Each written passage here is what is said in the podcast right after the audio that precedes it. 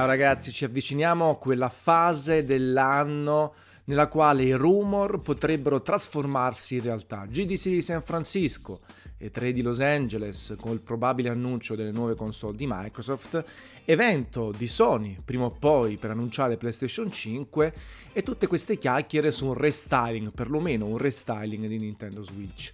È giunta quindi l'ora di fare una serie di video con quello che vorrei dalle prossime console e anche quali sono i difetti di quelle attuali da migliorare. Cominciamo da PlayStation, una console più diffusa. PlayStation 4, qual è diciamo, quali sono le problematiche che, che, riscontro personalmente di più, ecco, non sono robe oggettive, quello che mi dà un po' più fastidio. Partiamo dalla periferica, il pad, il DualShock 4 che sicuramente è migliorato tantissimo rispetto agli altri DualShock, si avvicina pur non raggiungendolo il, al pad Xbox One però ha una durata della batteria molto risicata. Io costantemente passo da un pad all'altro quando faccio sessioni di gioco prolungate. Il LED lascia il tempo che trova, perlomeno in single player. Poi chiaro, magari se si gioca in multiplayer uno si può ricordare i colori, ma non è niente di eccezionale. Il touchpad poco sfruttato. Serve perché ha vari punti di pressione, quindi chiaramente è possibile eh, aggiungere dei tasti, eh, consultare mappe o altro. La parte diciamo slide, la parte di scivolamento, trascinamento invece è stata poco utilizzata. Ecco, quindi innanzitutto vorrei un sistema di controllo migliore, della durata di, della batteria superiore, un miglioramento dell'audio anche per quanto riguarda eh, l'uscita che si trova sulla parte inferiore e poi miglioramenti di ergonomia. Sarebbe fantastico che arrivasse qualche innovazione. È chiaro che per quanto riguarda i pad si fa sempre fatica a trovare la quadra, a inventarsi qualcosa.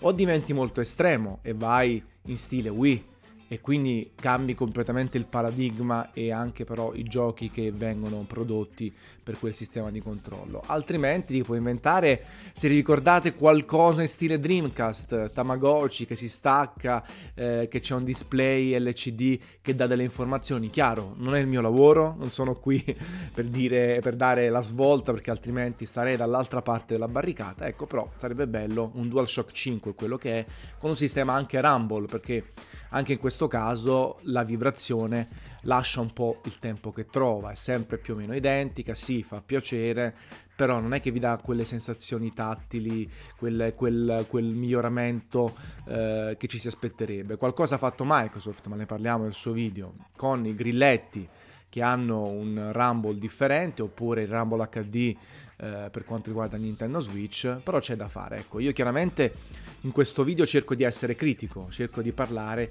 di quello che vorrei.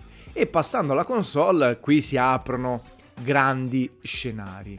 Per quanto riguarda PlayStation 4, sicuramente un miglioramento del software, un software che è abbastanza veloce ma un po' antiquato, una lista amici ancorata alle 2000 persone da una vita, io ce l'ho piena da anni e anni, è molto lenta la gestione degli amici, la possibilità di giocare, magari un, una gestione del party con un numero superiore di persone, sia in vocale che scritto, un, un, maggiore attenzione per le componenti social come le community che sono buttate un po' lì e hanno pochissime integrazioni, in generale una bella svecchiata all'interfaccia per renderla più piacevole e più utile. Soprattutto non ripartire da zero perché quello che è successo tante volte con le console precedenti che si riparte da zero. E quindi funzionalità presenti nella vecchia versione della console, nella console precedente, non sono presenti al lancio in quella nuova.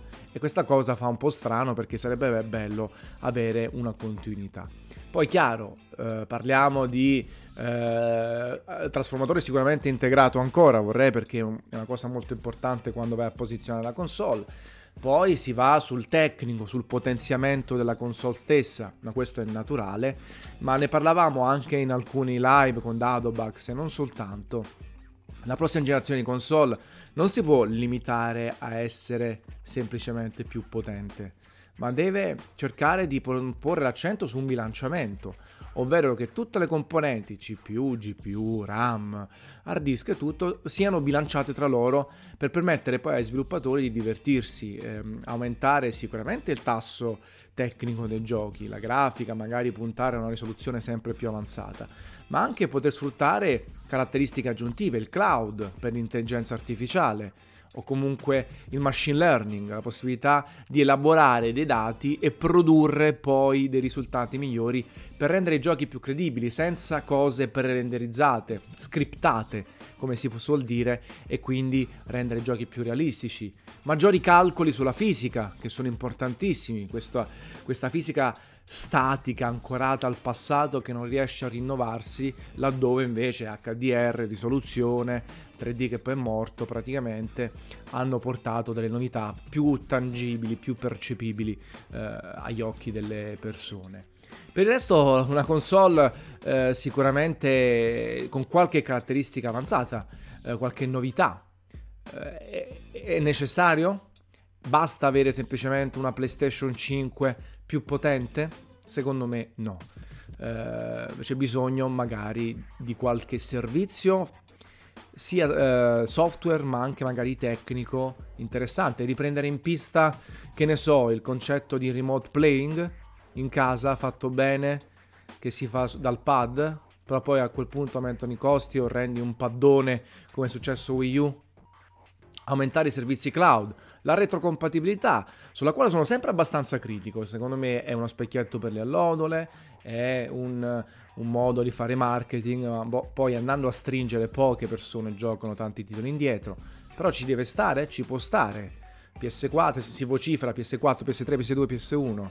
Chiaro che quando si tratta di poter giocare anche titoli PlayStation 4 non è nemmeno più retrocompatibilità, è un continuo di un percorso, un po' quando accade sul PC, se io adesso aggiorno questo portatile che sto utilizzando per registrare video, eh, chiaramente posso giocare gli stessi titoli nella mia libreria Steam.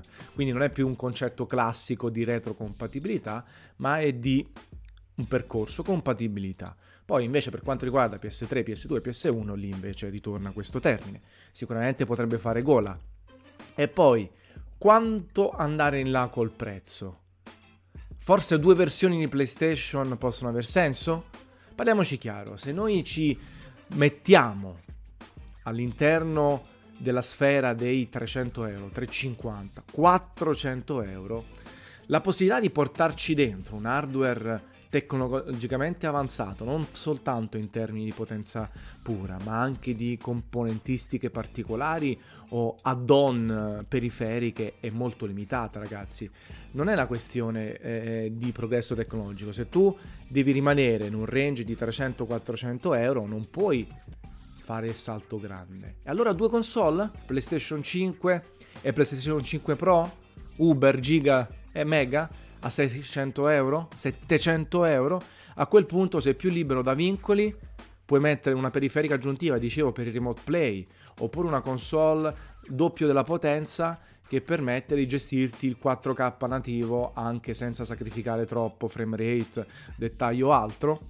Una console per quelli disposti a spendere un po' di più. Con dei servizi più integrati, magari fai un pacchetto completo, magari metti due pad, magari fai una periferica multiplayer innovativa, non lo so, ecco, ripeto, non sono io che devo innovare, ma voglio aspettarmi qualche novità.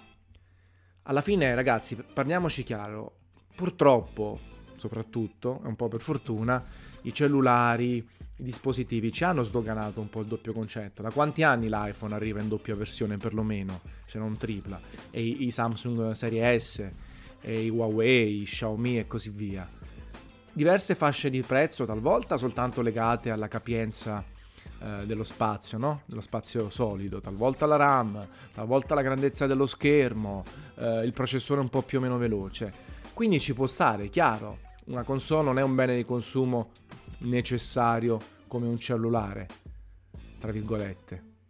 Però ecco, magari forse è giunta l'ora di liberarsi dal concetto di un'unica console che esce proporne almeno due con caratteristiche differenti, una con uh, Blu-ray e una only digital? Non lo so. Una che necessita del cloud per alcune funzionalità aggiuntive l'altra facoltative? Non lo so, forse è giunta l'ora ragazzi, perché pretendere che una console vada bene a tutti nel 2019, 20 o quello che sarà, rimane piuttosto complesso. E allora forse si può sperimentare. Ripeto, non soltanto in termini di superpotenza grafica, quindi la PlayStation 5 Pro che è più potente e basta. Ha delle caratteristiche aggiuntive, ha un hardware aggiuntivo, uh, ha un pad in più, non lo so. Però forse n- non basta fare una PlayStation 5 più potente e retrocompatibile, c'è bisogno di qualcosa in più. Poi chiaro, i servizi vanno di pari passo, eh, perché non è che devi avere una console super potente per implementare i servizi ovunque. I servizi sono tutto un altro concetto che si può implementare in parallelo e quindi anche lì Sony è partita con PlayStation Plus, è stata eh, veramente molto figa, poi si è un po' seduta sugli allori, allori, è in arrivo PlayStation Now, ma anche con i titoli scaricabili oltre allo streaming ci potrebbero essere delle innovazioni in tal senso, anche per giustificare l'acquisto di una console in un mondo sempre più connesso, più digital, più streaming. Non tanto in Italia, però comunque è chiaro che è un andazzo lì. A noi ci piace stare tranquilli, offline, scaricare tutto e sapere che funziona tutto, però è chiaro che col, un po' alla volta, con grande fatica, il miglioramento delle connessioni, magari questa cosa eh, si può superare o comunque si può mitigare, senza dimenticare, e chiudo poi, il PlayStation VR. PlayStation VR che potrebbe arrivare in una revisione ulteriore, più potente, uno schermo con un frame rate maggiore, una definizione e sotto la scocca una console che permette di mandargli input migliori perché la PlayStation 4 liscia è super limitata per il VR. Pro già è meglio, sicuramente una PlayStation 5 potrebbe far sfruttare meglio le caratteristiche tecniche, ripeto, anche lì potenza di calcolo al servizio non soltanto della grafica, ma anche eh, del, dell'intelligenza artificiale, dei mondi più complessi, della fisica, eh, una colonna sonora, un audio spaziale più avvolgente e magari potremmo vedere a bordo una Naughty Dog, una Santa Monica eh, o chi per loro che sviluppano anche per VR perché una base installata è discreta, interessante e quindi si può provare a sperimentare. Staremo a vedere, ecco, volevo soltanto buttare un po' l'amo e l'esca nel mare eh, di queste speculazioni in attesa di capire quando sarà l'evento PlayStation 5. Dite anche la vostra nei commenti cosa vorreste da PlayStation 5, cosa vorreste che fosse migliorato da PlayStation 4. Nel frattempo, una bella capata in bocca. Ciao ragazzi.